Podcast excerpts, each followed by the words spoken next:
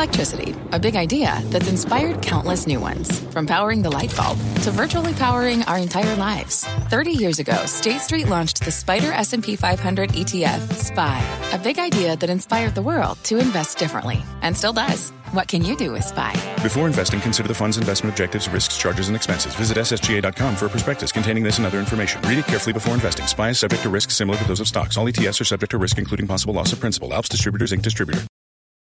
Homes.com knows that when it comes to home shopping, it's never just about the house or condo. It's about the home. And what makes a home is more than just the house or property. It's the location and neighborhood. If you have kids, it's also schools, nearby parks, and transportation options. That's why Homes.com goes above and beyond to bring home shoppers the in-depth information they need to find the right home. And when I say in-depth, I'm talking deep. Each listing features comprehensive information about the neighborhood, complete with a video guide. They also have details about local schools with test scores, state rankings, and student-to-teacher ratio. They even have an agent directory with the sales history of each agent. So when it comes to finding a home, not just a house, this is everything you need to know, all in one place. Homes.com. We've done your homework. My mission is simple, to make you money. I'm here to level the playing field for all investors. There's always a bull market somewhere, and I promise to help you find it. Mad Money starts now. Hey, I'm Cramer. Welcome to Mad Money.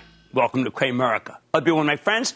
I'm just trying to make you some money. My job is not just to entertain, but to educate and teach you. So call me at 1-800-743-CNBC or tweet me at Jim Cramer. Interest rates soaring? Check. Inflation raging? Check.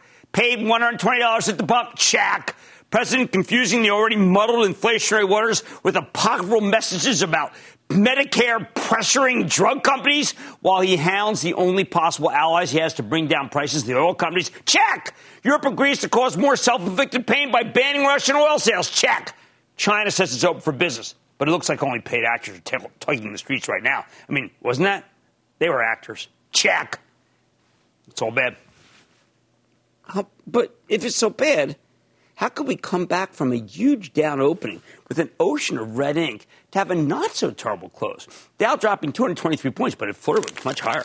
S&P declining 0.63%, Nasdaq edging down 0.41%, despite the bonds just getting crushed. There's a simple reason. I think inflation is starting to peak, and the Fed's there to push it over. That's why this market became more resilient, even on a bad day, a day that could have been down big after last week, which was the best performance the market has put on in 2 years. Where's the giant profit-taking at least? We're in a remarkable moment here where we have switched from wanting growth to wanting no growth, as long as we don't have negative growth, a.k.a. shrinkage. No growth may be a worthy goal for the Federal Reserve, even as the president would prefer an economy with more stable growth. Hey, wouldn't we all? Based on his statements today, Biden doesn't just want to avoid a hard landing. He doesn't want us to know the plane's experiencing turbulence. Can that happen? You know, the stock market is saying yes. The astronomical checklist of worries seems almost to inspire buyers, even as dividend stocks finally have some worthy competition from the bond market, given that the 10-year is sporting a 2.84% yield and your money back guaranteed. Unlike stocks, remember, treasuries are basically risk-free. Sure, the government could stop paying its bills, but at that point, you got a lot bigger problems to worry about in your portfolio. So how the heck can stocks compete with bonds? Well, it doesn't hurt that they've now fallen so far that they represent much better values than they did last November. Let's just pick three of them. Let's start with Amazon. Now, here's a stock that's down nearly 28% for the year, Amazon. Many investors no longer consider Amazon a growth stock, even as the stock sells for 45 times next year's earnings. I know, it's outrageous, ridiculous, even if there's no growth. You know me. As I will repeat for CNBC's Investing Club members at my noon conference call on Thursday, I want to own the stocks of companies that make real things or do real stuff and turn a profit in the process, profits that can return to shareholders in the form of dividends or buybacks. As long as your shares trade at a reasonable valuation, everybody's entitled to make mistakes, and Amazon's made some big ones. It's gone from an evergreen fast mover to a COVID play that's mentioned in the same breath as Peloton or Zoom video. Frankly, I think that's insane. It makes me angry. Amazon is a company that can earn $82 a share in 2024. Now, before you laugh about me using 2024 estimates, remember that 2022 is almost half over. These fastest growing companies, and I insist that Amazon is faster growing than most, simply are not going to sell at the market's average multiple of 18 times. That's what the S&P you're paying for their earnings. It's not going to happen. And it shouldn't. I think Amazon can sell at 27 times earnings if it takes its medicine. Now, what would it mean for Amazon to take its medicine? Well, they got to cut back on warehouses that are no longer needed, cut back on workers who can get new jobs quickly if they let them go in this environment, and get more aggressive on the advertising side of retail while maintaining a big lead in the cloud with Amazon Web Services. Next thing you know, that $82 of earnings per share in 2024 turns into $100. And you're buying Amazon stock for close to a market multiple in those numbers. While it's not as insulated from the Fed's rate hikes as I'd like it to be, understand, unlike traditional retailers, Amazon's not going to be stuck with huge inventory. No glut here. No giant amount of overhead once the medicine's taken. All right, I got another one. How about a company? A company that now sells at a gigantic price-to-earnings multiple discount to Coca-Cola or Colgate or General Mills or Campbell Soup, despite having a better balance sheet and a much bigger buyback. I'm talking about Meta Platforms. Yeah, the artist formerly known as Facebook, with a stock that now sells it for 14 times next year's earnings after this decline. By comparison, let's just compare Clorox, right? I mean, it's kind of like, Clorox is chlorine. It sells for 27 times next year's earnings. Meta Platforms, which will begin to trade as META, not FB, starting June 9th, as we learned later this evening, saw its stock got obliterated last week when Snap, the parent of Snapchat, missed its quarter. Snap? Oh, the indignity! It's like Meta's back to being just Facebook again. No Instagram, no WhatsApp, no Reels. They're TikTok killer. And, oh, by the way, I think it will kill TikTok. The stock's trading like the whole metaverse thing is just one big joke being played on Mark Zuckerberg, which seems pretty unlikely to me, given his track record. At this point, you're thinking Zucky at the plate, at the bat. And mighty Zucky has struck out. Hey, forget striking out. He ain't even in the stadium. Oh, and before you poo-poo the metaverse, let me give you a little heads up. Jensen Ma, the genius behind NVIDIA, is his partner in the project. Even if you don't trust Zuckerberg's judgment, some of the smartest guys in the industry have bet big on this thing. I know you're thinking, I'm about to spell out FANG again. No! I'm not going there. Some of them are too expensive, and I think the acronym's no longer useful. But let's take another underrated name from the old FANG. Let's call it Google, now Alphabet. Let me tell you something about what Google really is. Before we handed off my Mexican restaurant to our partner, Petru, forced to do so, by the way, because under federal rules, you cannot own both a liquor company, as my wife does, and own a bar, as I do, a residue of something called the Tide House Rules, where companies that make liquor aren't allowed to sell it in an establishment. Like how car companies aren't allowed to sell vehicles directly, they have to bring in dealerships as middlemen. But when we still had the Mexican place, we had to figure out what kind of advertisements give us the best rate of return. I was thinking maybe it would be flyers. Or next door, now reduced to a stock under $3. Hey, free beer. Never a loser. But hands down, it's Google. Because people Google everything. And you can get people to come to your place by being at the top of the queue. At the same time, you can send people directly to your own liquor brand using Google. Well, at least it sends it to the brand. It doesn't mean that it's a place to buy. It's not like Amazon. Google remains the best way to advertise, and we all know it. If you're cutting back on advertising, you're not cutting back on Google. You're cutting back on everything else. Google is the way you move product that you can't move on Amazon or Instagram, the other two places you can sell things. So you think they get hurt when Snap gets hurt? I don't even think they're in the same business. So what's really happened here in the miserable months since the Fed decided it had to stamp out inflation? Simple. Amazon, Facebook, and Google have become colossal losers. And while they may stay losers, the bottom line is they've fallen so darn far that I think they've become metaphors for a whole host of stocks that are now ready to rally because they've got nowhere else to go but up. James in Virginia. James. Booyah! Booyah! You I like doing? That. Booyah! So since 2020, I've been loading up on Lockheed Martin. I'm questioning, should I hold here or double down? I like Lockheed Martin so much. When I was going over the charts this week, I saw Lockheed Martin and Nucor and Raytheon Technologies. Both of them look terrific. I want to be a buyer of Lockheed Martin. Rachel in Florida. Rachel. Hi, Jim. Thank you for taking my call. Second-time caller now and member of the Investing Club. Oh, fantastic. See you Thursday for our conference call. Yep, I'll be on it. Oh, great. I wanted to ask about this real estate stock. There's a lot of opinions right now in the real estate world, and if we're going to more slowly increase housing costs or if we're in a bubble it's about to burst, a lot of opinions on mortgage rates. From what I hear, there is a consensus of perhaps a 7 to 8% mortgage rate by end of the year. I have been selling a few of my stocks at a loss to try to purchase other stocks. And as you put it, high grade my portfolio. Yep. With that being said, for someone with, let's say, a 10-plus year investing horizon, this stock's pretty much at its lows. I'm down around 63%. Would you say Zillow is a hold or sell right now, or maybe even a buy? I can't say buy it. I think that the company has in many ways made so many ill-advised decisions of late, and they're not making money when you look at the past. In the future, they might. It is still an expensive stock.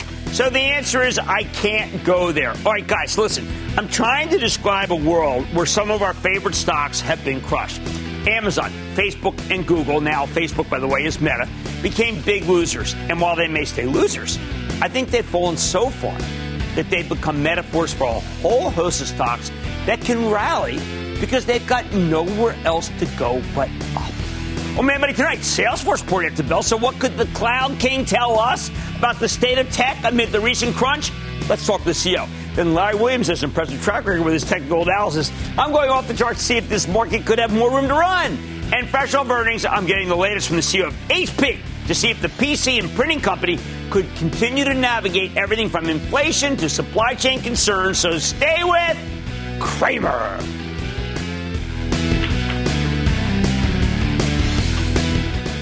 Don't miss a second of Mad Money. Follow at Jim Cramer on Twitter. Have a question? Tweet Cramer. Hashtag Mad Tweets.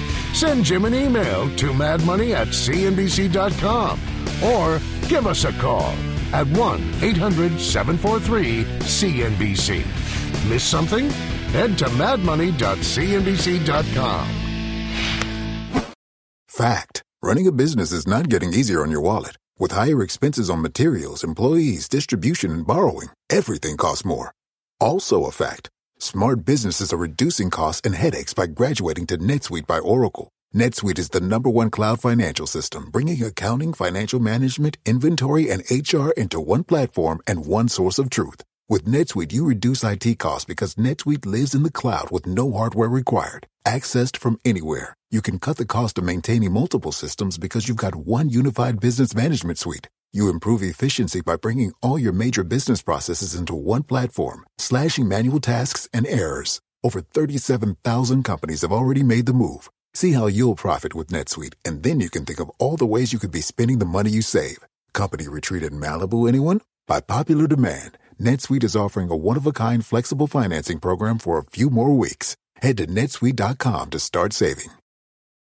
When you're hiring, the best way to search for a candidate isn't to search at all. Don't search, match with Indeed. Indeed is your matching and hiring platform with over 350 million global monthly visitors, according to Indeed data, and a matching engine that helps you find quality candidates fast. Use Indeed for scheduling, screening, and messaging to connect with candidates faster. Plus, 93% of employers agree Indeed delivers the highest quality matches compared to other job sites, according to a recent Indeed survey. Leveraging over 140 million qualifications and preferences every day, Indeed's matching engine is constantly learning from your preferences. Join more than 3.5 million businesses worldwide that use Indeed. Listeners of this show will get a $75 sponsored job credit to get your jobs more visibility at Indeed.com/Mad Money. Just go to Indeed.com/Mad Money right now and support this show by saying you heard about Indeed on this podcast. Indeed.com/Mad Money. Terms and conditions apply. Need to hire? You need Indeed.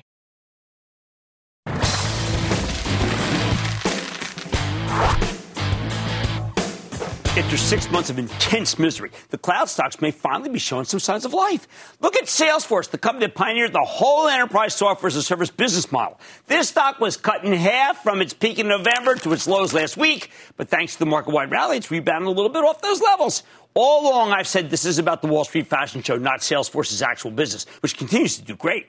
It's just that the market turned against growth stocks in general. But like I said at the top of the show, maybe the profitable ones have been punished enough. When Salesforce reported after the close today, they knocked it out of the park with a set of better-than-expected numbers and some solid, though a little bit imperfect guidance, conservative, let's call it. Now the stock's roaring in the after-hours trading, and maybe it's got more room to run. So let's check in with Mark Benioff, the co-founder, chairman, and co-CEO of Salesforce, to get a better sense of the quarter. Mr. Benioff, welcome back to Mad Money. Jim, thank you for having me, and it's great to be back with you.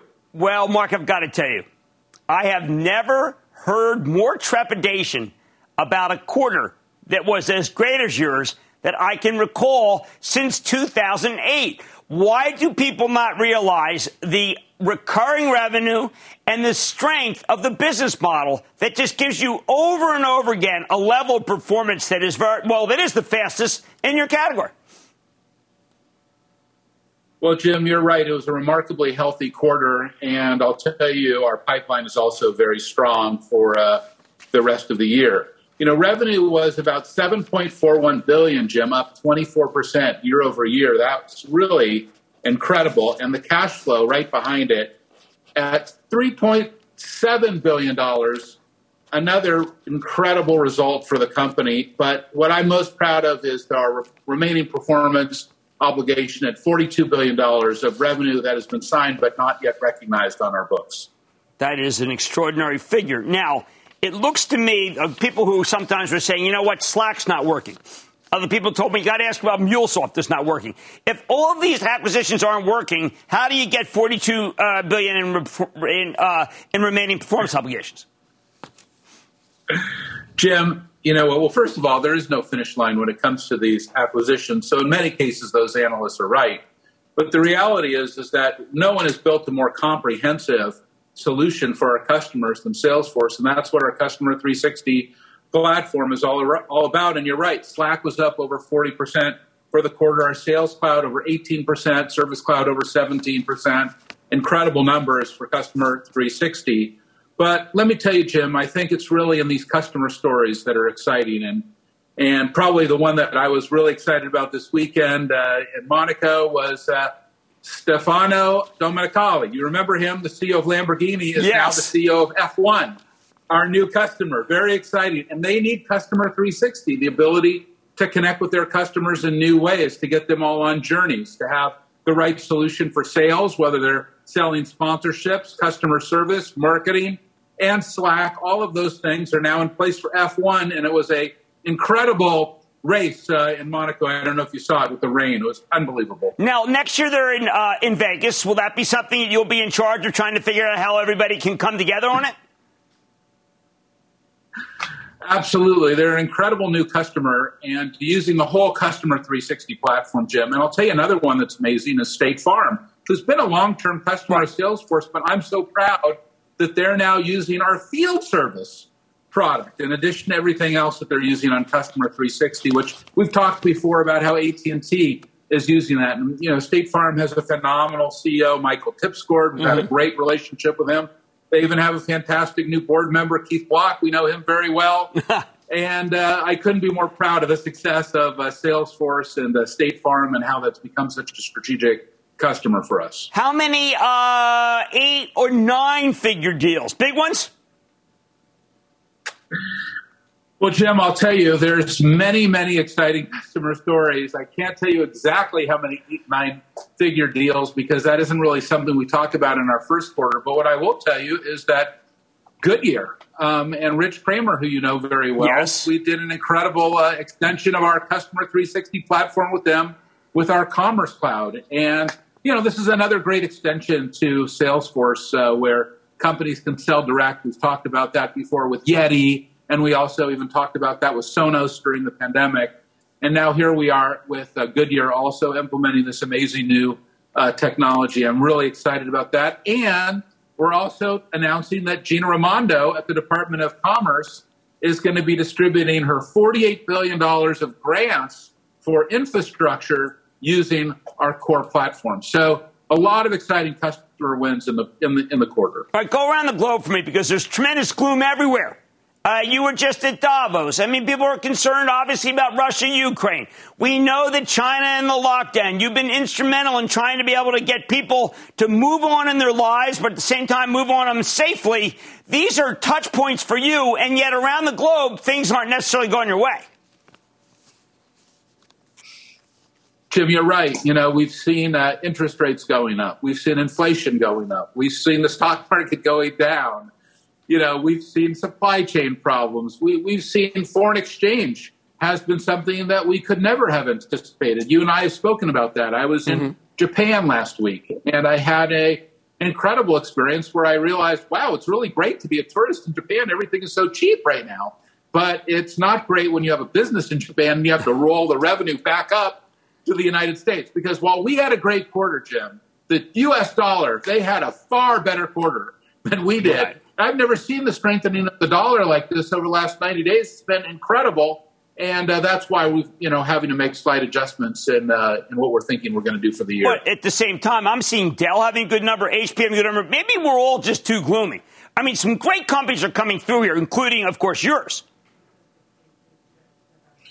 Well, I was with Michael Dell last week. I was with Enrique Lores last week. I was with hundreds of CEOs last week of the World Economic Forum. And I think that while our customers are all, as observant of the news and everything else as we are, there also seems a lot of robustness in their business. And they're very excited about the future, as am I.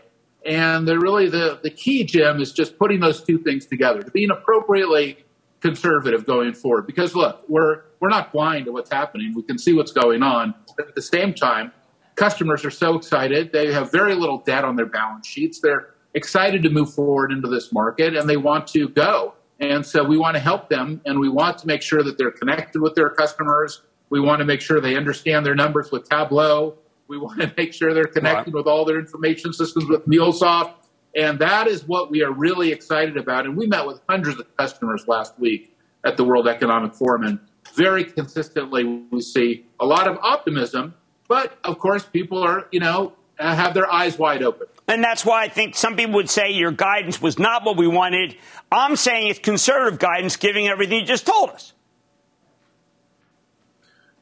Well, our guidance is really impacted by foreign exchange. I think that is what we could not see. That we have now had to consume about $600 million of foreign exchange changes since our investor day, since we first gave guidance last November. And if you look at that deacceleration of, for example, the yen since March, I mean, I've never seen anything like it. And, of course, we see these changes in the euro. We're seeing it in all of the currencies. And the dollar gets stronger and stronger as, an incredible safe haven.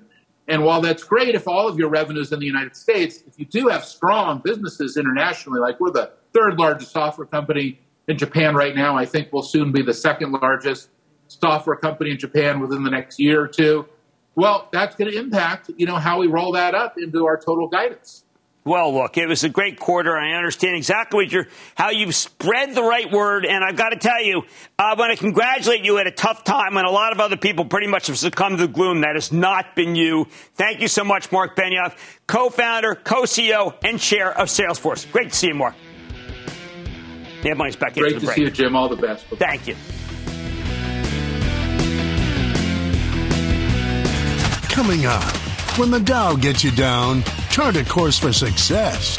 Cramer checks in on the major averages next. You seek the key, but first, you must learn the ways of precision, craft, and performance with Acura's all-electric ZDX. With a premium Bang & Olufsen sound system, up to a 313-mile range, and a Type S variant with an estimated 500 horsepower, the ZDX is their most powerful SUV yet. Unlock the energy when you visit Acura.com to order yours today. Take your business further with the smart and flexible American Express Business Gold Card. You can earn 4 times points on your top 2 eligible spending categories every month, like transit, U.S. restaurants, and gas stations. That's the powerful backing of American Express.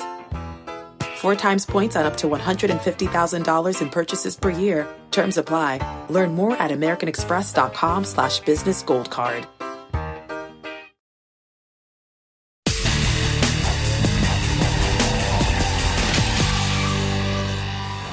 A week and a half ago, we were in the depths of despair. Stocks kept getting pulverized day after day. Major household name companies reported horrifying numbers. Numbers that made you feel like we were being eaten alive by both inflation and a slowing economy. It was a slaughterhouse for the bulls, a paradise for the bears. When the market's getting killed like that, everybody wants to hide in a foxhole. Hardly anyone is willing to stick their head up and be a hero. But there was one guy who was bold enough to call the bottom right here on May 20th, just as the market was bottoming ahead of the best weekly rally in 2 years. I'm talking about Larry Williams, a legendary technician and market historian who's been in the game since before I could drive. Larry's written more than a dozen books. He's created a host of his own proprietary indicators, all of which you can find on his website. We use them all the time. His website is ireallytrade.com. More important, he's got a stunning track record on calling these big moves, especially when it comes to the bottoms and when everyone else has given up. In April of 2020, when the conventional wisdom said COVID would destroy the economy and we'd have double-digit unemployment for as far as the eye can see, Williams predicted the economy would start recovering within weeks and the market would recover with it. Ever since, I've told you, that was the most brilliant contrarian bottom call I'd ever seen. Then on Thursday, May 20th, we had a similar situation, widespread panic, despair, capitulation. It seemed like everybody was giving up on stocks. Just think, I know, 7 straight weeks of negative. Williams looked under the hood, though, and he saw a bunch of encouraging technical indicators that pointed to an imminent bottom. I told you to believe him. Came out here and said it because I trusted Larry Williams more than I hated the market. Sure enough, stocks immediately caught fire last week while I was out of town. Maybe I should go on vacation more often. Key lesson here. When the market gets insanely emotional, you don't want to bet against the best technician in the business because he has a better handle in these situations than we do. So now that the averages have rebounded like crazy, wait, I wasn't going to go back to the well. I have to. What's next? Can this rally continue, or will it turn out to be just another short-lived bear market bounce like we've seen often, maybe in the last 18 months, again and again? To answer that question, we're once again going off the charts with Larry, because as far as I can see, he's the only one who called it right. And you know what? He thinks we've got more room to run, maybe a lot more. The first thing Williams points out, this past Friday, the market's breadth was incredible. Out of the 500 stocks in the S&P 500, 96% of them were up, while only 4% were down. If you weight by market cap, 95% of the index was up. Williams says that's incredibly rare to see such an extreme display of buying power. How bullish is this kind of action? I want you to take a look at this monthly chart of the S&P futures going all the way back to 2008. Yes, these vertical red lines show the moments where 95% of the S&P 500 advanced in the past week. For last week, we've seen this kind of breadth only 6 times since 2008. And in every instance, it turned out to be a phenomenal buying opportunity. That includes the rally off the COVID bottom in 2020 that was extraordinary. The Fed-mandated bottom in 2016, which was amazing that he caught this one. That's when Janet Yellen nipped some nascent inflation bud. The debt ceiling bottom in 2011, the market had been down 19% going into that. And, of course, generational bottom in 2009. If history's any guide, this kind of swift rebound should be a major inflection point for our beaten-down stock market. According to Williams, we're dealing with a very bullish situation. In other words, he thinks last week's gargantuan rally may be the beginning, not the end. How much upside could we be dealing with here? Now, I want you to check out this extremely long-term chart of the Dow Jones Industrial Average. Now we're going to go way back machine, going all the way back to the late 50s. Williams loves to look for cycles that seem to repeat themselves over and over and over again. Some of these are short-term, but some can last for ages. For example, a few years ago, he noticed a 12-year pattern in the market. You can see it reflected in the red line at the bottom of the chart. Right there. You can see the pattern going from the bottom in 1963 to the next bottom in 1975, 12 years later. In both 63 and 75, this pattern was spot on and forecasting a major rebound in the stock market. That's another period where we were dealing with sky-high oil prices, rising inflation, a not-so-hot economy, and, of course, the persistent threat of nuclear war. Now, I want you to check out the chart of the Dow from 1984 through early 2000s with the same 12-year cycle right there, bottom red. Once again, it called some magnificent rallies in both 1986 and late 1998. Okay, how about the late 2000s through today? Take a look. The last time this 12-year cycle predicted a major move off the bottom was none other than 2010. Which turned out to be an excellent time to buy. Now it's 12 years later, the cycle's forecasting another significant low.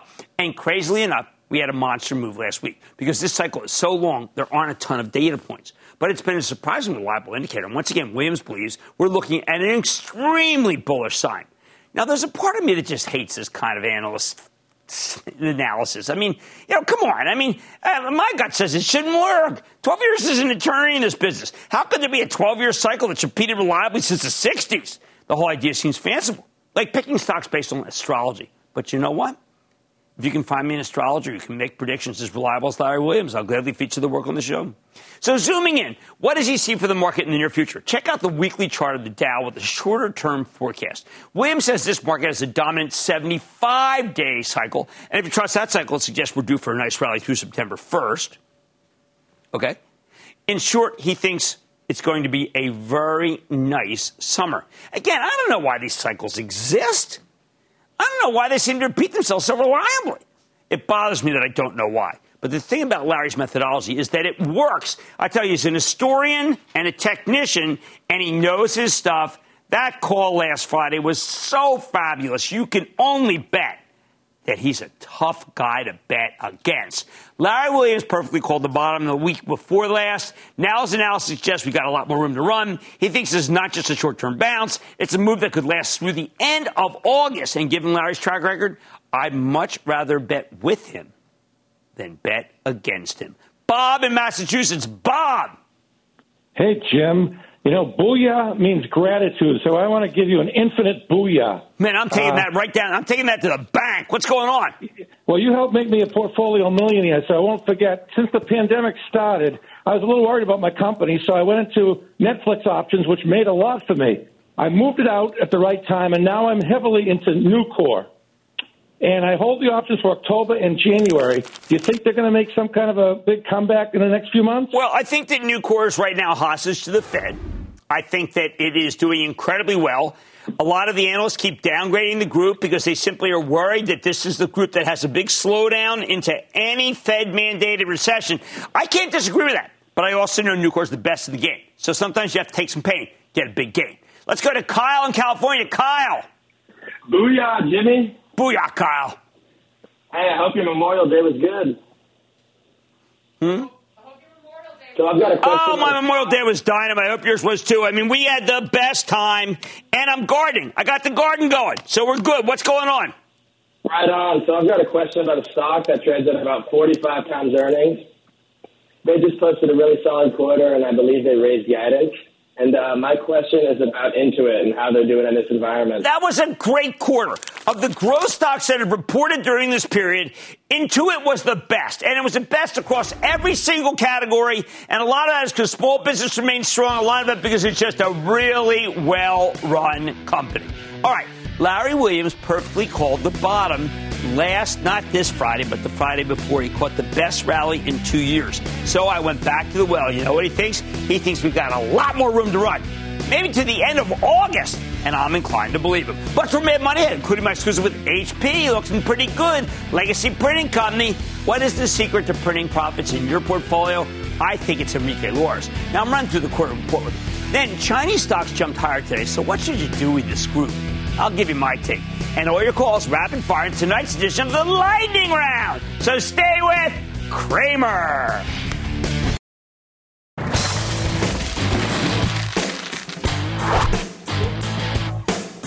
Even after last week's remarkable run, you know this has been a bad year for most stocks. There are exceptions, though. Take HP Inc., the computer and printer company with a stock that's within spitting distance of its all-time highs, even as Wall Street has turned against tech hardware. I've been a big fan of this one because HP's got a cheap stock, a solid dividend, notoriously BIG buyback. Plus, they've got a thriving enterprise business that seems to be holding up much better than the consumer side. Didn't hurt that Warren Buffett took an 11.5% stake in this one back in April. Today, we found out that Buffett still got it because when HP reported after the close, they delivered a solid top and bottom line beat with strong guidance for the current quarter, and management raised their full-year forecast. Well, it wasn't perfect. I mean, cash flow numbers came in a little light. It was still very good. So let's take a closer look at Enrique Lores. He's the president and CEO of HP Inc. To learn more about the quarter and what comes next, Mr. Lores, welcome back to Mad Money. Thank you, Jim. Great to be here. Okay, so Enrique, it looks like a very good setup for you. Once again, delivering. Now, there are so many people who tell me to be concerned about consumer PCs.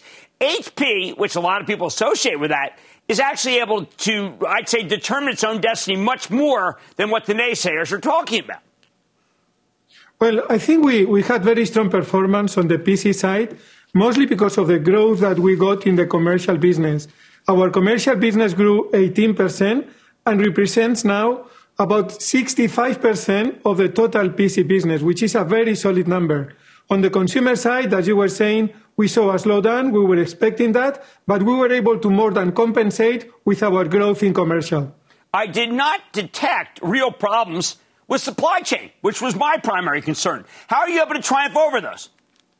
Well, we continue to be in a challenging situation from a supply chain perspective, but we are starting to see the impact of all the work that the team has done during the last many quarters. A few quarters ago, we announced measures to drive long-term agreement with suppliers, redesign our processes, build more tools, and we are seeing the impact of all those actions in our results. Now, I'm always fascinated by the work from home. A lot of people felt that it would be over. A lot of people felt that to try to invest in work from home was already too late. I read through your results, and what it tells me is we're still in the process of amazing migration of people working from home. That is not something that's an uninvestable theme. It's an investable theme still. We see hybrid work as a great opportunity for us to continue to grow in the future. And when we talk about hybrid work, we mean working both from home and from the office and giving employees flexibility to do that.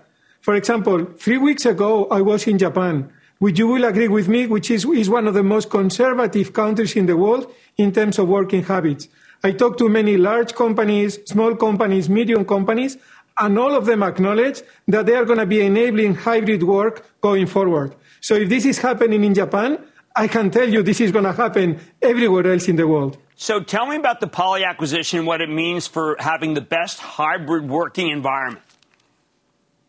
Well, with Poly, we are going to be complementing our portfolio in terms of solutions to create video conferencing rooms, to enable employees to connect from home with the right headsets, with the right cameras. And we are really excited about the acceleration this is going to provide us both in our peripherals business and in our workforce solution business, which are two of our key growth areas. Now, Enrique, we have Logitech on quite a bit. They're a competitor. It seems like it's a bit of a cutthroat industry. Will you be able to maintain some good gross margins? It is an area where, because of hybrid work, there is a lot of room for innovation. If you see the experience that we are enabling today with people working from home and working from the office and trying to connect, it is a very painful experience today, especially for those that are not in the office. We are going to be driving the innovation to make everybody feel included in the meetings. And when there is innovation, there is margin. All right, so what do we do with printing? I mean, you know, there'll come a day where I will say, you know what, I don't want to see those negative numbers anymore. Enrique, do something. I'm sure other shareholders feel the same way. What can you say to them? Well, this quarter, the performance of print was driven by supply. In fact, demand was significantly higher than the capacity that we have both for home and for office printers.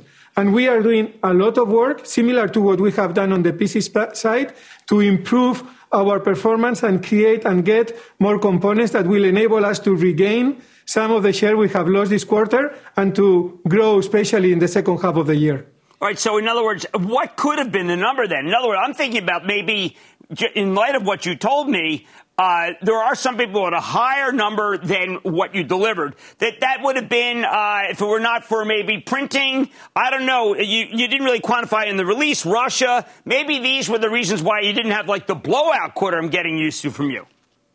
We had a very strong quarter, and yes, we managed a lot of these challenges and micro difficulties that we continue to see, but I'm really proud of the work that the team did managing those challenges. And this is why we decided to increase the full guidance of the year to reflect the confidence that we see in the second half of the year in the ability of the company to both continue to manage the environment, but also to grow in our growth portfolio. Now, I know you talk to all shareholders. I know that you treat everybody equally, but it must have been exciting to see Warren Buffett being a big buyer. Have you had a couple conversations with him? So, first of all, having one of the most respected investors as one of the investors in HP is a great sign of confidence for all of us. I try to talk to all of our key shareholders. I have talked to Mr. Buffett, but as you can imagine, we keep those conversations confidential. Of course. I'm going to share a little bit of a secret that I learned that I think you're going to learn. I learned that as you are, He's a happy customer of an HPPC. He uses one of our products, and this is another incentive for us to continue to drive that business forward. Well, you and I both. I was with someone this weekend. They're looking at my PC. They could not believe the resolution. They couldn't believe the touchscreen. They couldn't believe the sound. Then I told them, I said, look, it goes in the everywhere because it's not heavy. I know I'm your number one endorser, but it is fun. Your PCs are fun. Well, look, congratulations on another good quarter. I want to thank Enrique Lores, President and CEO of HP. Always great to see you, sir. Thank you. Thank you, Jim. That money's back after the break.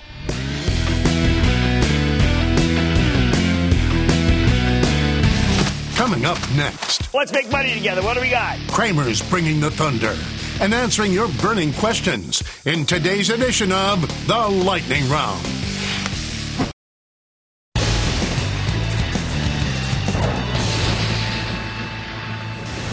It is time. It's hard to the lightning round. And then the lightning round's over. Are you ready, Ski? Time for the lightning round. Let's start with Tyler in California. Tyler. Booyah, Jim. Booyah. Long time listener, second time calling. All right, good to have you. The Investors Club. And the stock I'm liking right now and investing into, despite the bad earnings and possible FDA approval around the corner, is Novavax. No, I mean, look, I've been waiting. And, you know, they made a lot of bold claims, and they may get it. But you know what? We have a great leading companies. We have Pfizer in it, and we have BioNTech, and that's what we needed.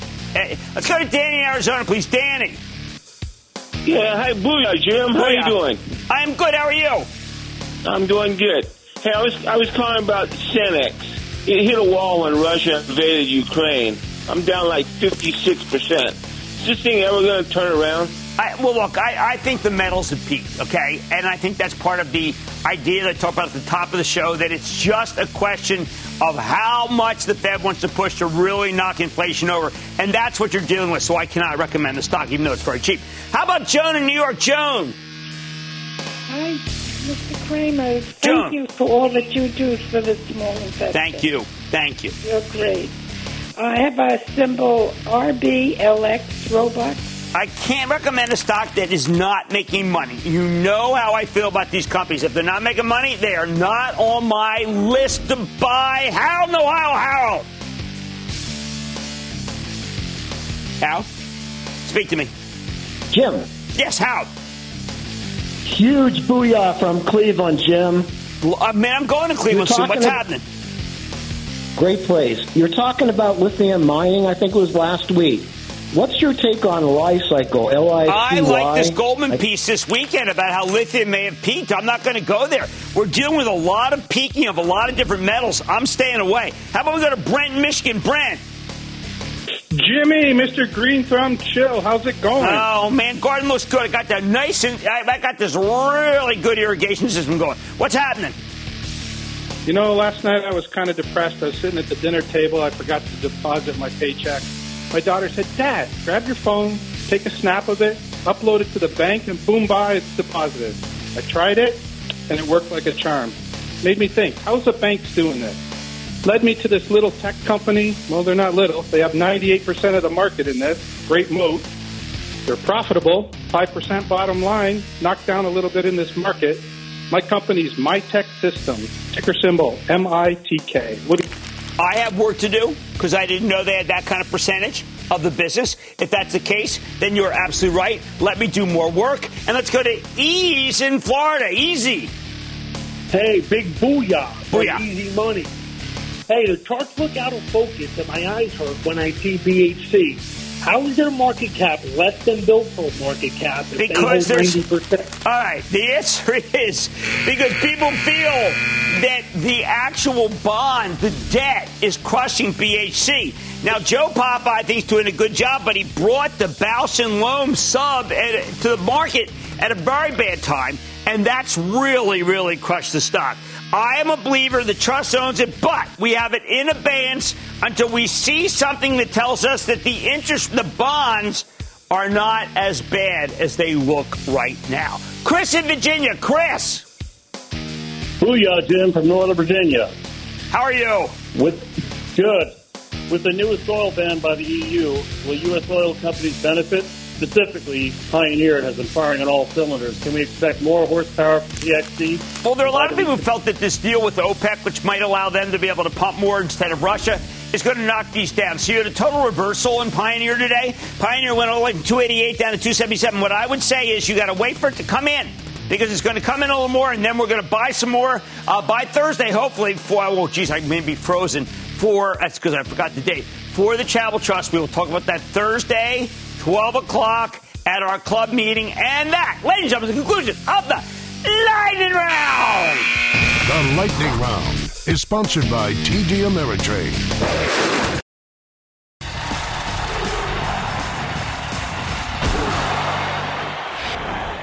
Today we saw a huge amount of buying in Chinese stocks. Everything from Baidu, the Chinese Google, to Alibaba, the Chinese Amazon, to Pinduoduo, the agricultural tech platform, and JD.com, another online retailer. This is a good sign for American companies that do a lot of business in China, including AMD, NVIDIA, a pair of semiconductor names that we own for the Charitable Trust, as well as Nike, Starbucks. But I need to remind you, it's a bad idea to invest in companies that are based in the People's Republic of China. I think it's insane that anyone would even take the chance, given what we've seen over the last couple of years. Right now, the Chinese government's taking a bold stand on COVID. They want to wipe it out with lockdowns because they refuse to use the best vaccines. They only want their homegrown stuff that's not as good. We've got a much more laissez-faire approach to the virus in this country. Get your shots and go on with your life. I prefer our method. But if China's lockdowns work, then once they're over, any company doing business and making things over there will do better, including Cramer Fave Apple. But that's not a green light to buy actual Chinese stocks. In recent years, it's become crystal clear that the Chinese market is not a free and fair exchange. We've had more than 250 Chinese IPOs during this period, and many of them have destroyed people. The very stocks people were buying today have been horrendous long-term investments. Why is this?